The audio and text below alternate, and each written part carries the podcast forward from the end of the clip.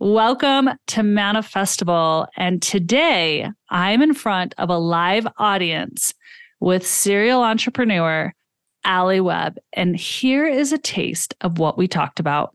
At this phase of my life, I am trying things again. And I I so wholeheartedly believe that to your point, exploring your curiosity and what you like leads you one way or another to something that ends up being something that you do make money off of, but you weren't that wasn't the big goal, you know? Welcome to Manifestival, where you'll receive profound breakthroughs, courage to break old patterns, and live into your soul's purpose. Each week, I will bring you epic guests, live coaching, and manifestation tools to remind you of your power. You have the ability to achieve extraordinary things, and the time to start is now.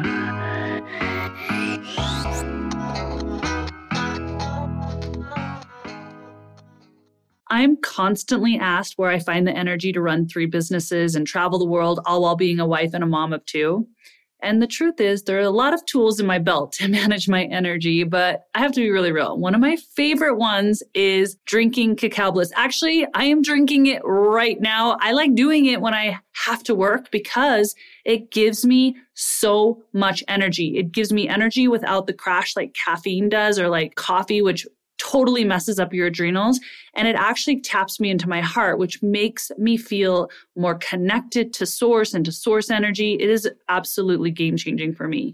And when i discovered the superfood that cacao is i knew i needed to bring it to the masses so everyone could experience a healthy alternative to energy drinks supplements coffee, whatever it is, so that you have access to a healthy, delicious, amazing chocolatey drink. And that is why I created Cacao Bliss. Now, it's not just raw cacao. It is infused with seven additional superfoods. So it's super amazing for immunity. It has this amazing chocolatey, decadent taste with only less than one gram of sugar. So that is insane. So if you want to experience the healing powers of Cacao Bliss, for a limited time only, you can go to earthechofoods.com. You can grab yourself a bag, I suggest two, of Cacao Bliss by using the code Manifestival. This is for all of you Manifestival podcast listeners. Go to earthechofoods.com and use the code at checkout Manifestival, and you're going to get 15% off your order. Yeah, 15% off. So go to earthechofoods.com and use Manifestival at checkout and get 15% off. Now let's get back to the show. Today on the Manifestival podcast, we have Alli Webb. Alli Webb is a New York Times bestselling author. She's Canopy president, co-founder of Drybar, Squeeze, and Becket and Quill.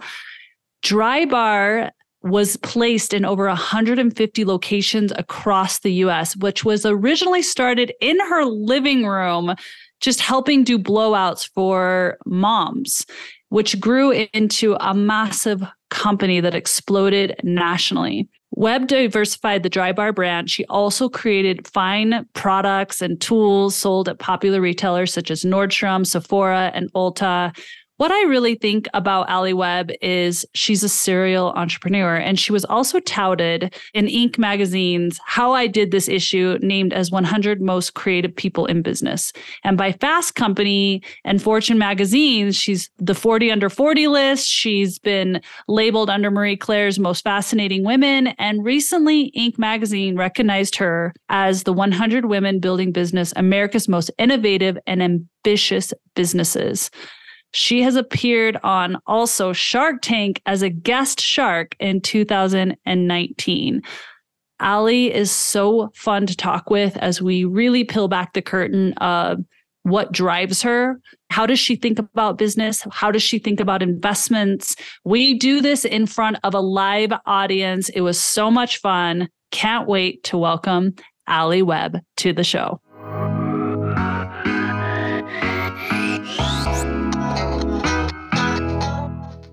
I have been super fascinated to interview you. Oh, thank you. I mean, come on. Isn't it so fun to see all these incredible humans up here? Hi, everybody. Well, this is a, a collective group of really powerful, selective women just to kind of bring them into a live setting. I think it changes up, you know, we're all growing here together. So, girl, what drives you? I mean, some people do one, two businesses. Why so many? What's driving you? Well, Drybar obviously being the biggest success in my arsenal. And really, it was like after building Drybar for 10 years, well, more like 13 years, but I was a part of it for about 10 years. We sold it, and that's a whole other story. But, you know, I think it's just the entrepreneurial in blood in me, this like kind of the ideas come fast and furious for me. And really more from a place of like, there's just, and I'm sure everybody feels this way. It's like, you know, something that you love in the world, a place that you go that you love, or you shop, or you get coffee, or whatever you do. It's like, chances are it's okay. There's so much room for things to be better, in my opinion. And I think that that comes from my watching my parents when I was a kid, and they just had this like old lady clothing store, like the schmata business is what they called it. It was like, I think you had to be over 60 to shop there. And, but you know, I watched my parents and their attention to detail and customer service and all of that. And, you know, I remember even like my first jobs when I was like 16 working in a clothing store. And I was kind of always the overachiever. And like everybody was like, you know, take cool it easy. You're making us look bad. You know, um, it was just really natural to me. And, and anyways, you know, fast forward to all these years and the impetus of Drybar just like any great business was personal necessity. It's like, in, eh, which is the point that I'm making is that there's so much opportunity out there, you know, and like with Squeeze, our massage concept, it's such a similar problem we noticed in the massage space. It's like Drybar.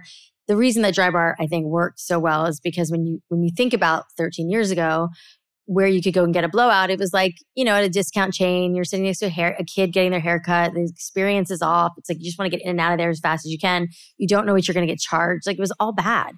And as like a naturally curly haired girl growing up in South like, Florida, my hair done. yeah, it's like I always was like looking for a cheap good blowout. And so there was like the discount chain option or there was like the salon option where the stylist wanted to be doing a haircut or color because that's where the real money was.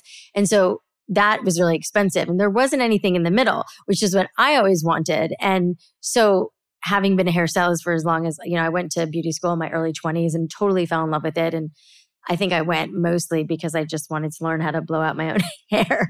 Again, I grew up in South Florida and my hair was so crazy. And I was like, I don't know how to do it, you know? And so that started like, you know, what be- would become a um, passion of mine. But anyway, so the reason that Drybar I think worked was because we were able to come in and create a better experience and price point and everything around a blowout. You know, when we started Drybar, it was $35. We've increased in 13 years, but the idea was like an affordable blowout in a beautiful, luxurious place that just didn't exist, you know? And so obviously it worked and you know we grew and grew and it you know it was this massive success that none of us really saw coming but then to answer your question and fast forward to these other businesses it's like so squeeze it's the same situation. It's like when you think about massage concept, usually they're like, I'm not going to mention names, but you know those massage concepts that are like, you know, the hole in the wall. You kind of don't know what you're going to get. The decor is bad. You have to, if you want to book, you have to call 16 locations. You know, it's just like, or you're going to a high end spa where you're paying, you know, at least 150, 200, if not more. And so we were like, why isn't there a better option for massage? And the big differentiator with Squeeze, which we don't have for Drybar, is this app that you book on the app, you tip on the app. So it's like the Uber or Postmates. Yeah, you're not apps. having to, because no one wants to pay after you're groggy coming out of a massage. Exactly. And so you just like walk out because you've paid before yep. you come in. And it has all the bells and whistles that Drybar has and lots of little surprise and delights and things. So that's kind of how we approach all these businesses is like taking something that potentially already exists and making, making it, better. better, you know, and that's not that hard to do. I don't think. Maybe it is. But, you know, I think that it's not that hard to find, I should say. That's you know? true. Not hard to find, but then how do you execute on that because is. it requires team? Yeah, I mean, it requires a lot of things. It requires vision. It requires having a lot of smart people around you. It requires money. It requires resources, like all sorts of things. But it's not a hard thing to necessarily spot because I can guarantee you, like something that you love and you love doing or you love going, you're like, I love this place, but God, it could be a little better. The people could be a little nicer. It could be a little cleaner. The service could be a little better. You know, it's like all of these things, you know, and it, listen, it's hard to get it perfect. And of course, it's not always perfect at Drybar, but that's the goal, you know, and like, especially with Squeeze, it's like we basically looked at the massage space and was like, okay, here's what sucks about going and getting a massage. And we're going to try to rectify all of that and create a business around it. Wow. Okay. So for someone who's starting a business, And when you're, because you're now like this, you're a serial entrepreneur. I Yeah, mean, you're just going. You could say that. You, yeah. so, what would you say is your greatest asset? The first thing that you get when you're going to start on a business? Let's say you're going to start Squeeze. You've already done it, but say you're going to start Squeeze. You have this concept, you have this vision, because it sounds like you're the visionary in a lot of ways. My, uh, squeeze was my brother's idea, not oh, mine. not yours. Yeah. What would you say is the biggest is key? Would it be hiring the CEO? Would it be what I would mean, it be? it depends on so many things. I mean, first and foremost is like figuring out is this a concept that, that you can actually get to work? God, it's like, you know, you start making lists and you start figuring like doing the math on it to see how it works. I mean, for us, we spent a year building this app out because we knew that that was a really, Which really is kind of expensive. which is expensive. And, you know, luckily, because my brother and I basically funded the whole thing. the project. Yeah. And, you know, we are investors and advisors. We actually took our old head of marketing, Brittany Driscoll, who's the CEO of Squeeze and, and our Oh, co founder, okay. because she was already on her way out. Drybar, she had helped us build it for a long time. She was ready for her next thing. adventure. And so she was leaving and on very good terms. And we were like, listen, before you go and take this other job, we have this idea. We can't do it right now. At the time, we were still very much in Drybar. But would you be interested in, you know, spearheading this for us? And, you know, and she loved the idea and the concept. So was finding someone that would yeah, I mean, you got to find somebody. I mean, in my case, you know, Drybar was very much me. I was like leading everything, and I was the person who was like doing every job under the sun, which is just what you do when you're a founder and you're starting a company. And slowly but surely, you start adding people to help you, which is very, very important. And it's really how Brittany started. You know, Brittany, I think our first hire really was this guy Dave who built the app and he had a lot of experience in that because we knew we were going to have to work backwards and we were going to have to like this app was the most important thing. And then simultaneously looking for locations and then doing uh, you know all the millions of things that happen in between. But you know i don't think that there's one hard and fast way to do it. I mean when we started Drybar, like i had no experience as a ceo i was never actually the ceo of Drybar with my brother but i knew I could make enough lists and knew enough things to do to get us going, you know, and then I would fill in with people to help me. I mean, I've asked for a million favors. I've asked for so much help over the years of like things that I don't know, which was a lot. You know, I mean, I would definitely say there was there probably still is a lot more that I don't know than I than I do know. So you have to be willing to ask and be willing to get a no. I just saw because I fucking him on Instagram too much, but you know, there was like a clip and it was like Steve Jobs. It was an old, old clip of Steve Jobs. And he was saying, and I was just, it hit me because he was saying that no one's ever said no to him when he asked a favor. And this was like early Steve Jobs, like before, I mean, maybe it was like- it's a clip of him saying no one said no to him. he's saying no one said no to helping him. Like anybody he asked for a favor, I'm like, I'm just gonna. No, oh, but- you know what? I get what you're saying. But he So was no- like, he asked like some CEO, like, hey, could I, you know, get some parts from your company? And they're like, sure. Could I get this? Like, sure. You'd be, my point with this is that you'd be surprised how much people are willing he felt like a fly. Um, I gotta get this thing.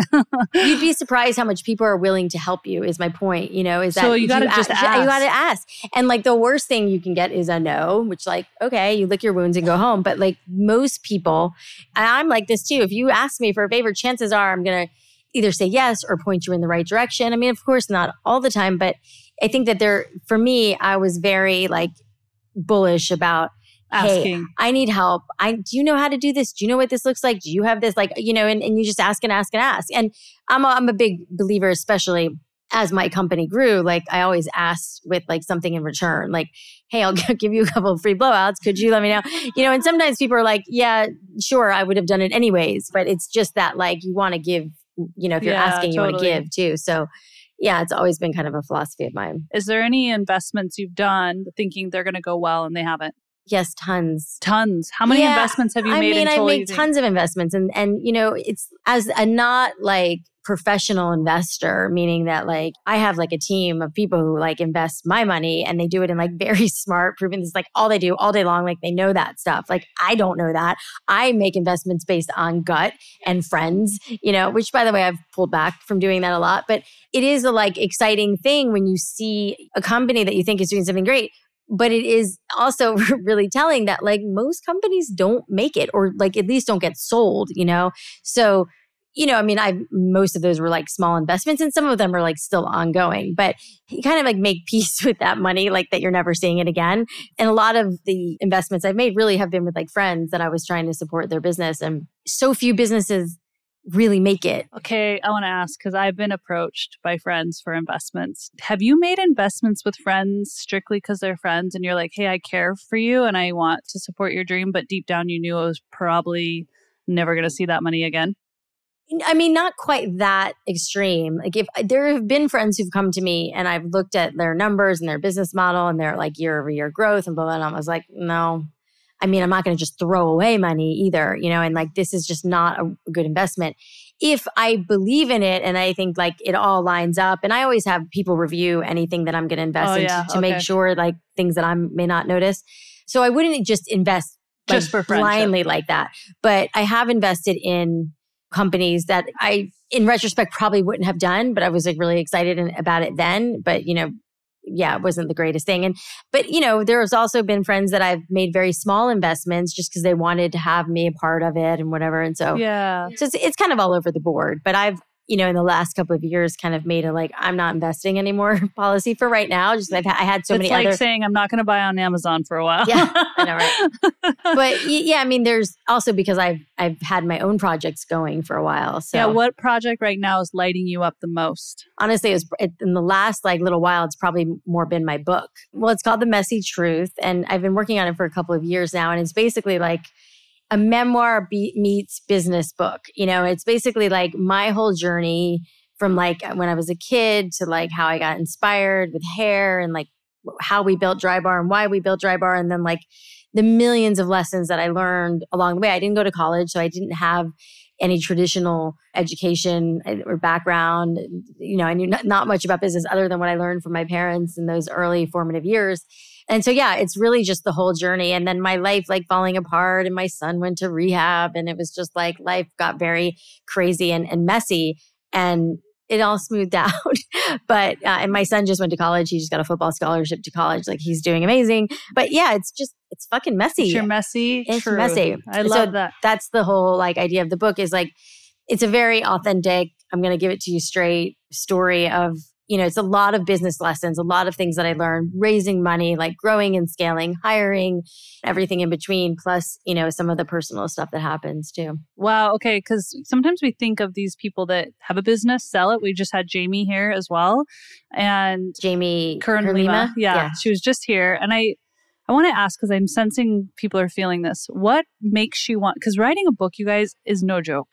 It is a No joke. process and it is not, I don't know. I've done, you know, three businesses and writing two books for Hay House. I was like, writing a book is like no joke. So, yeah what makes you want to write a book when you actually already are successful? You don't even need to promote anything from the book. What drives you to write the book? Chances are, if you're listening to this podcast, you are someone who has big dreams or a big vision for your life, but doesn't know how to get there or is unsure of how to go from this vision to actual conceptualizing the thing. And I want to help you unlock the power within you and manifest your wildest dreams. So I created a program to help you do just that. This is my manifest anything program. It literally will show you how to manifest anything, whether you want to claim it as being something small or something big. If you're ready to tap into the limitless possibilities of the universe and turn your dreams into reality, this program is the key to your success. I want you to join me in this Manifest Anything program where I'll show you how to harness the law of attraction and manifest your deepest desires. In this program, you'll gain access to a treasure trove of life transforming tools, techniques, and wisdom that took me from being a newly divorced single mother with literally $47 to my name to living a life far beyond my wildest dreams. You'll learn how to set powerful intentions, create a magnetic vision board. I'm not talking your scrapbook vision board. I'm talking something different and align your energy with the universe to effortlessly attract abundance, love, success, and more. The effort that you actually have to place into this is actually doing the program. This is how this works. Hundreds of individuals have gone through this program and manifested unexpected money falling into their laps, dream homes, job opportunities, relationships, and more. So if you're ready to step into your true power and manifest your deepest desires, I invite you to head over to manifest.manifestivalpodcast.com. So you're going to do this. You're going to put in manifest dot then manifestivalpodcast.com Again, that's manifest.manifestivalpodcast.com to sign up for this program and start manifesting your deepest desires. I'm also going to put this in the show notes right now so you can just click the link and go right there. You deserve a life beyond your wildest dreams. You deserve to have that thing in your heart. And it's time to join me. You have nothing to lose because I'm going to show you exactly how to do it what it takes step by step. We're going to do this together. Go ahead and click the link in the show notes or open up your computer, your phone and put in manifest.manifestivalpodcast.com. Let's get started. Well, I think it's in this stage in my life, you know, you ask like what's what's taking up most of my time. I mean, I'm I, have, I think what I have found on the other side of building and growing and selling Drybar is this like calling to give back to other entrepreneurs. And I've learned so much. And like I said, I, I've leaned on so many people over the years. And I feel like I've always kind of asked myself this question during Drybar and beyond of like, what's my highest and best use? And I feel like I have a lot of knowledge up there, you know, that it's like, let me give it to the world and to these other entrepreneurs who are like, what the hell am I supposed to do now? You know, I mean, we all run up in, against that question at some point. And when we started Drybar, which was 2010, it was the landscape looked very different. There were no female entrepreneurs that you really, except for like Candace Nelson, who's a dear friend of mine, Sprinkles founder. I mean, there just wasn't a lot of women who had started companies. It's quite different now, which is amazing.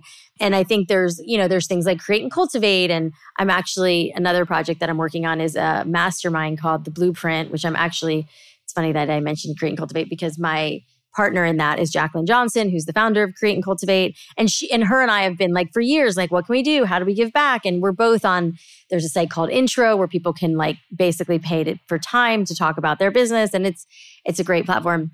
Anyway, so you know, all of these things that I've been doing have been kind of in this same vein of like wanting to help impart what I know, what yeah. I've learned. And you know, and and what's fascinating is it's crazy again. I'm sure you guys can relate. It's like you forget all the stuff that you got in there, you know? And when I'm on a call with somebody with an entrepreneur and they're like, so I'm, I'm when I'm on a call or I'm talking to an entrepreneur and they're like, well, you know, this and this is happening in my business. And so, and I'm like, oh, well, here's what you can do. And, and I give them all these ideas and I'm like, where did that come from? You know, it's just it's stuff easy. that's like, yeah. it's just stored. It's easy. I mean, it's an enjoyable for me because, and listen, it's hindsight is and having like a zoomed out view from anything is easier than when you're in it. You know, when you're in it, it's really hard to see what's happening. But when you're you're outside and you're looking in and you have some experience, it's pretty amazing. And so it's really satisfying and gratifying to me to be able to be like, oh, like I just really helped this person, whether it's get inspired or give them something really tangible that they can take away and do, or, you know, whatever it is. And then they're really grateful and they feel like, okay, I got it. I'm going to go do this thing, wow, you know? That's cool. So I think that's really where, again, in this like second phase of my life is I just feel this calling to be of service. And I think, listen, I think that's my best that's the best thing I have to offer the world right. is is really what I've learned in, exactly. in growing these businesses. Do you ever deal with worthiness issues of am I worthy to start this business or am I worthy to go after this thing that now I'm thinking about that feels bigger than Drybar, bigger than Yeah, yeah. You know, I mean, of course. I think there's there's moments where it's like not all working and you're like, oh man, like you do start to doubt yourself. I try not to let myself get too carried away in that. And I don't think I care all that much about what people think. You know, I mean, I care to a certain degree, like but anybody, really but I don't much. think about it. You know, I mean, it's like people are going to like you, people are not going to like you. I think I I walk the line with like being overly political or being like really out. I'm not and I'm not super outwardly opinionated. I'm more like vulnerable with my own shit and I will talk about that. But I'm not talking about like who I think should be the next president. And I'm not talking about because those kinds of things are so polarizing and make people so upset that I just don't want to get into that.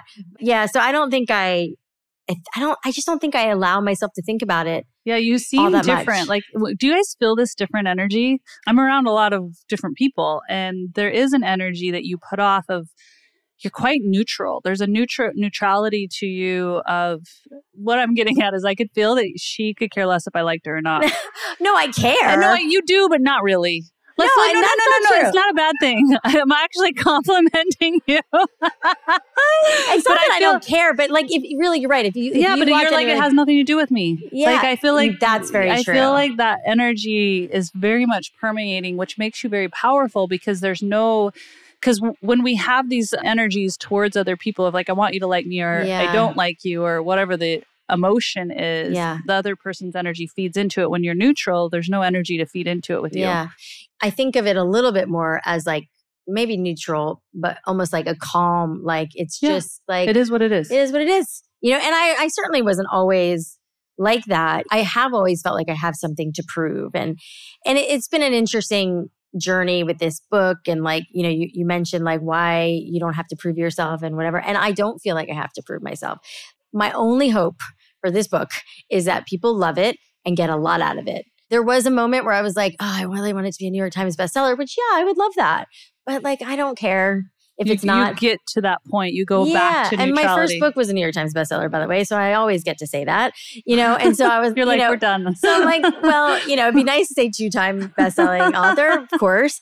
But if it doesn't, it doesn't. And I think that there is a like, it is crazy. And I didn't hear much from the last guy, but I had an idea of what he does. And I am a very big like the things that you put out in the universe and the things that like you kind of take your hands off the wheel and you're like, it has not failed in my life when I've been like, you know what?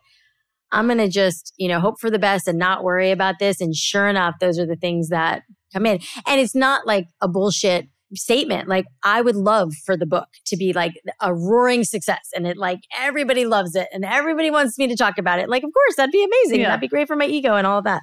But I also am not especially attached to that outcome either. so you know, interesting. I'd love the book to be successful and I'd love for it to help people. And that's the biggest goal for it. Do you, you know, meditate?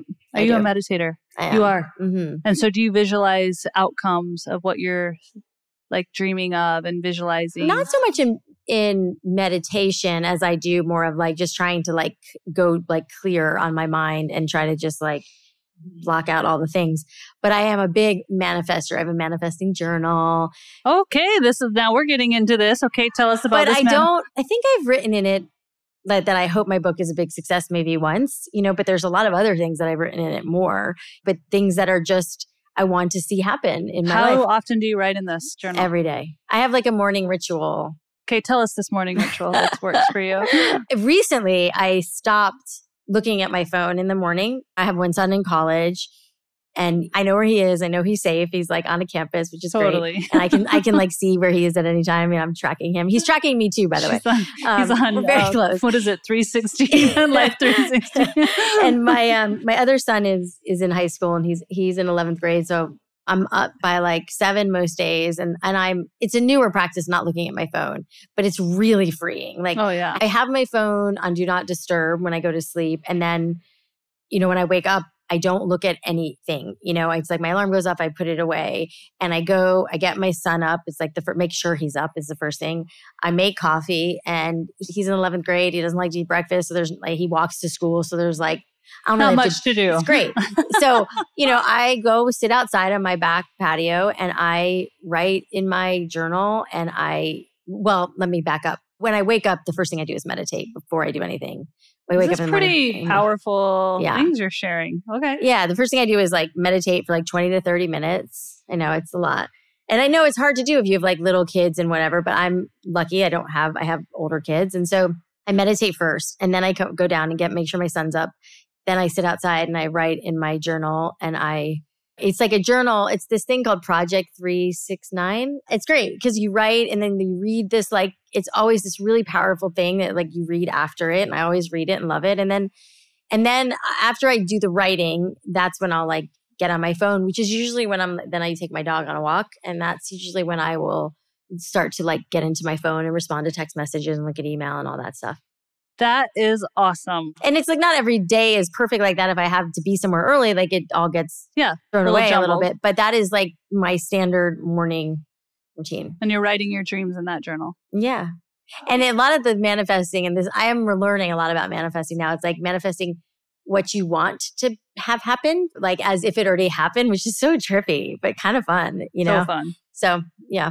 Oh, that's awesome. Would you say you're a competitive person on a scale of one to 10, 10 being the most competitive? Where, are you at? Mm, Probably like a seven or eight. Okay. Like if we were playing cards right now, you'd want to beat me. Probably, yeah. Yeah. Well, I also, I mean, uh, yeah, I always want to win. well, the, I, that's what I want to know. Who doesn't want to win? There's people that could care less. Really? yeah. No, I, you're right. I care. I mean, maybe I'm more like an eight or a nine. I um, She's like a 10. I'm going to beat you. I used to play tennis really competitively when I was a kid, and I stopped playing, and I haven't played in years. But I recently started taking lessons again, and my tennis coach, he's very like weirdly. In I'm not really that into signs. I don't think about that stuff that much, although I do. I'm starting to find it more interesting. But he's like, "You're such a Pisces. You know, you're in a rush. You have no patience." And I was like, "Oh my god, that's so true about how I am." He's like, and competitive you know and i was like yeah i get once i get on the court and i start hitting the racket like it just something comes over me that i get very very competitive so I Yeah. feel like you kind of use that, probably that personality trait in business. There's like a, a tenaciousness and a drive that comes when you're quite competitive. yeah i mean Yeah. it's just kind of you're right it's a drive of like i think one of my superpowers is like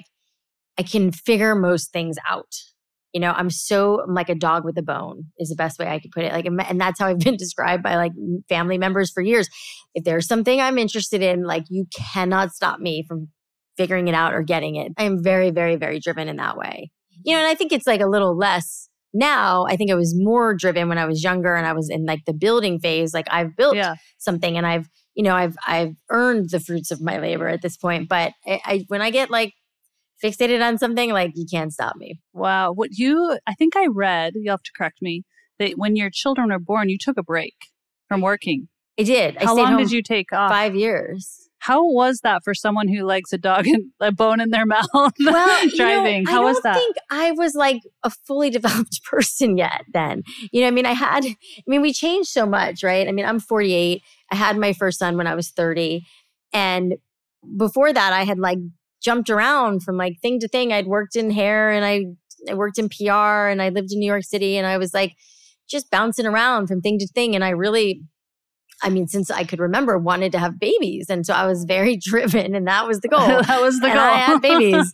so when my son was born, Grant, who's now 18 and in college, which is just such a trip, I was like happy as a clam to be a stay-at-home mom. And and at that point I hadn't the I didn't have that bug or the desire to build something. Even though my parents had their own business, like I was not the person really up until like we started Drybar. I was not like, oh, I got to go figure out a business and be an entrepreneur and make a lot of money and blah blah. blah. you, Like, were, you were content where you were. yeah. I, and I think I've always been relatively content wherever I was because I've always felt like I'm not to sound too woo woo, but I'm like where I'm supposed to be, you know? And I always felt that way. Were you guys talking about that? We sure were. Yeah. That was like the final statement on the Yeah. last one. Yeah. I Yeah. mean, it's like, I don't think that I even thought about it. I just, when I had my son, I mean, I, I cannot tell you the peace and happiness that I had. I mean, I was like, this kid was like, you know, I mean, I, we all feel this way about our kids, right? Especially the first one. It's like a gift from God. You're like, how did I, I made a human. It's just so trippy when you have a baby and you're like, oh my God. And now like, don't kill it, you know? Yeah. And-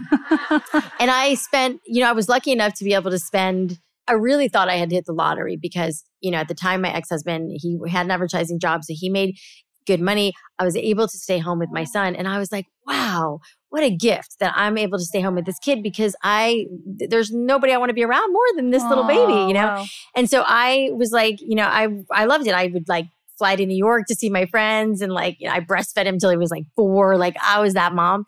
And I just like, all the way.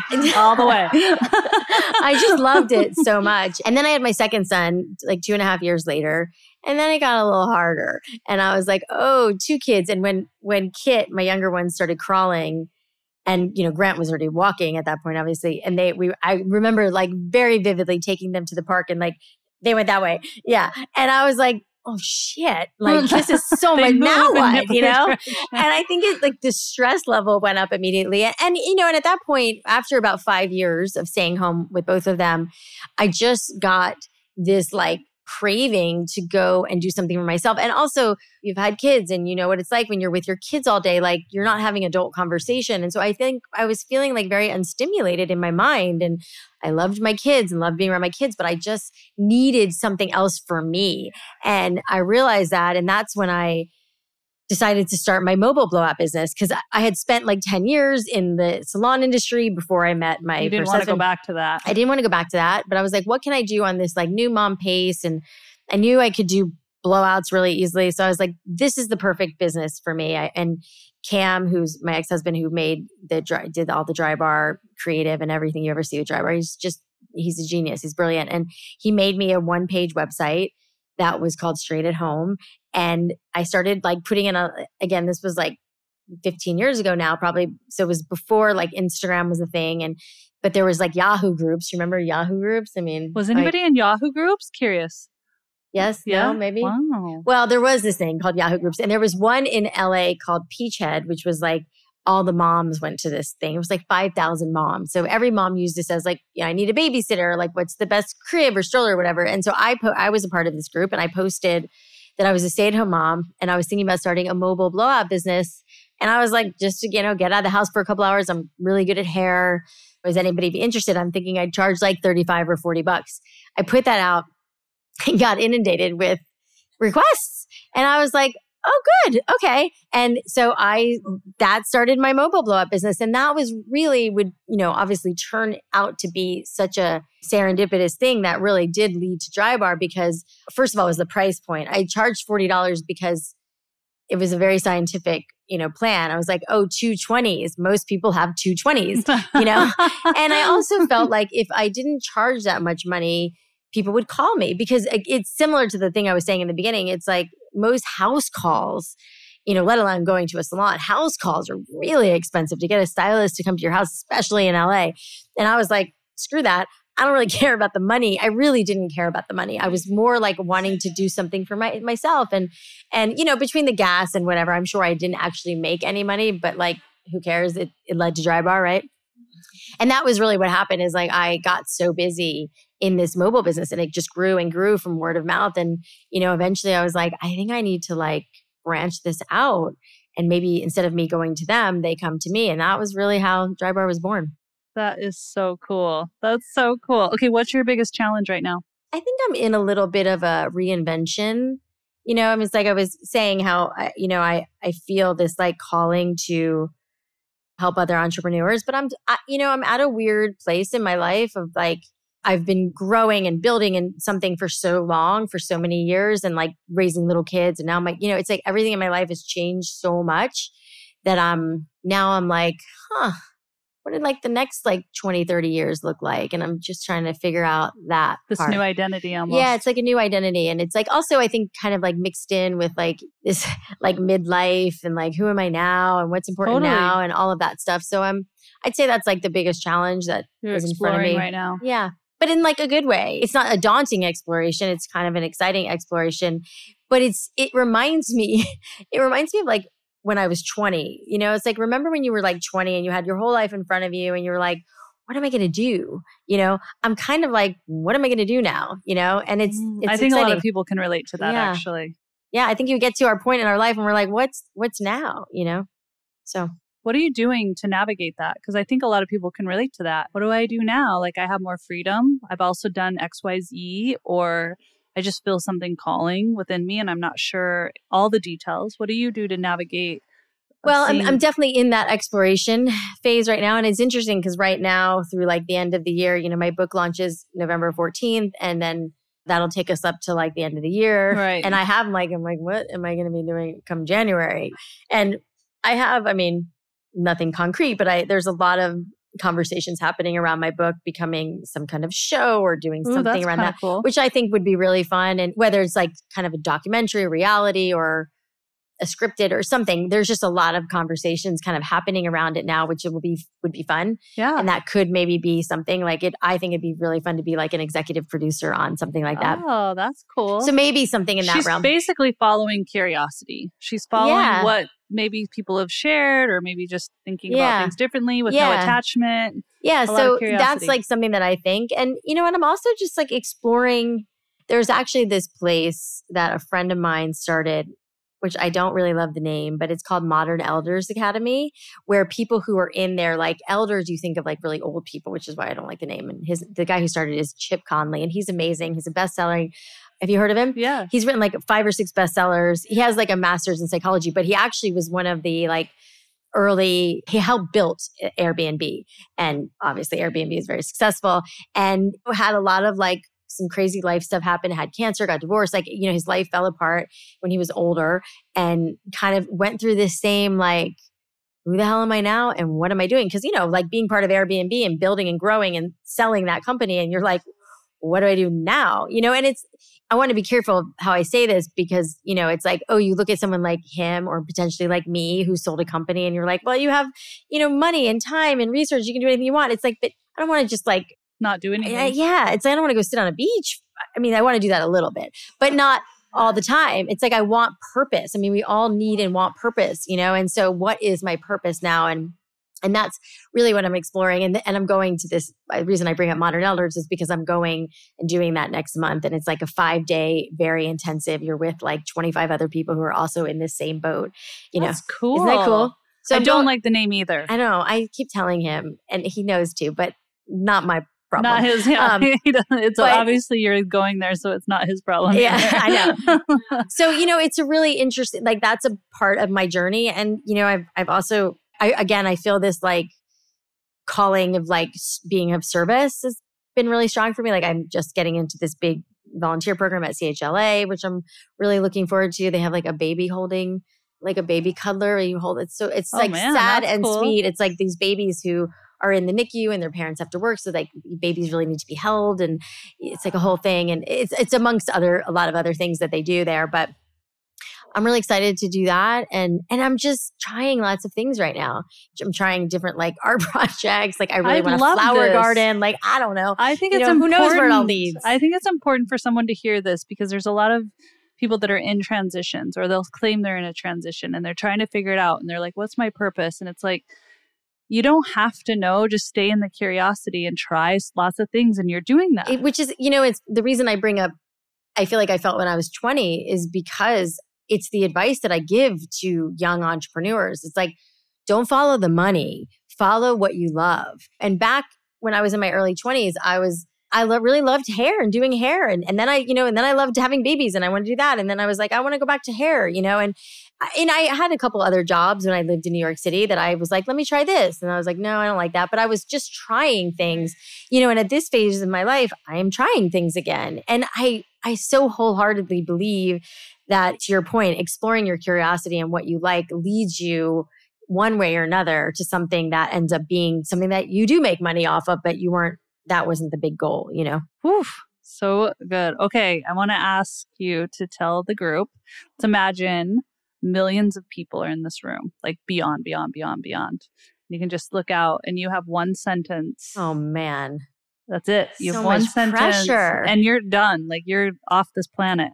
I think I would say enjoy the journey. Enjoy the journey. I am so grateful to have you on Thank today. you. Thank you for sharing vulnerably and fun and also just how this works when it comes to navigating life and different identities of who we are and where we're at in this evolution of life. So Yeah. cool. And enjoy the journey. I love this. Thank you so much, Alli, Yes, for being thank on you. the podcast.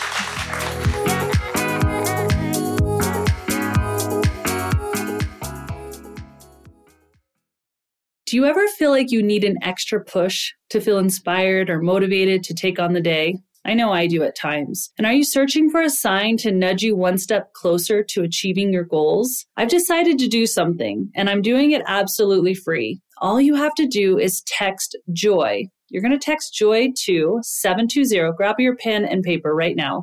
720 706 5956 and I'm going to send you free weekly inspirational messages from me directly to your phone. We don't have to do this life alone. I want to be there as a support. So just go ahead and simply text JOY to 720 706 5956. And I'm going to be sending you free. It might be an affirmation or encouragement, maybe a meditation, something that will help you start your week in the right foot with a simple message from me.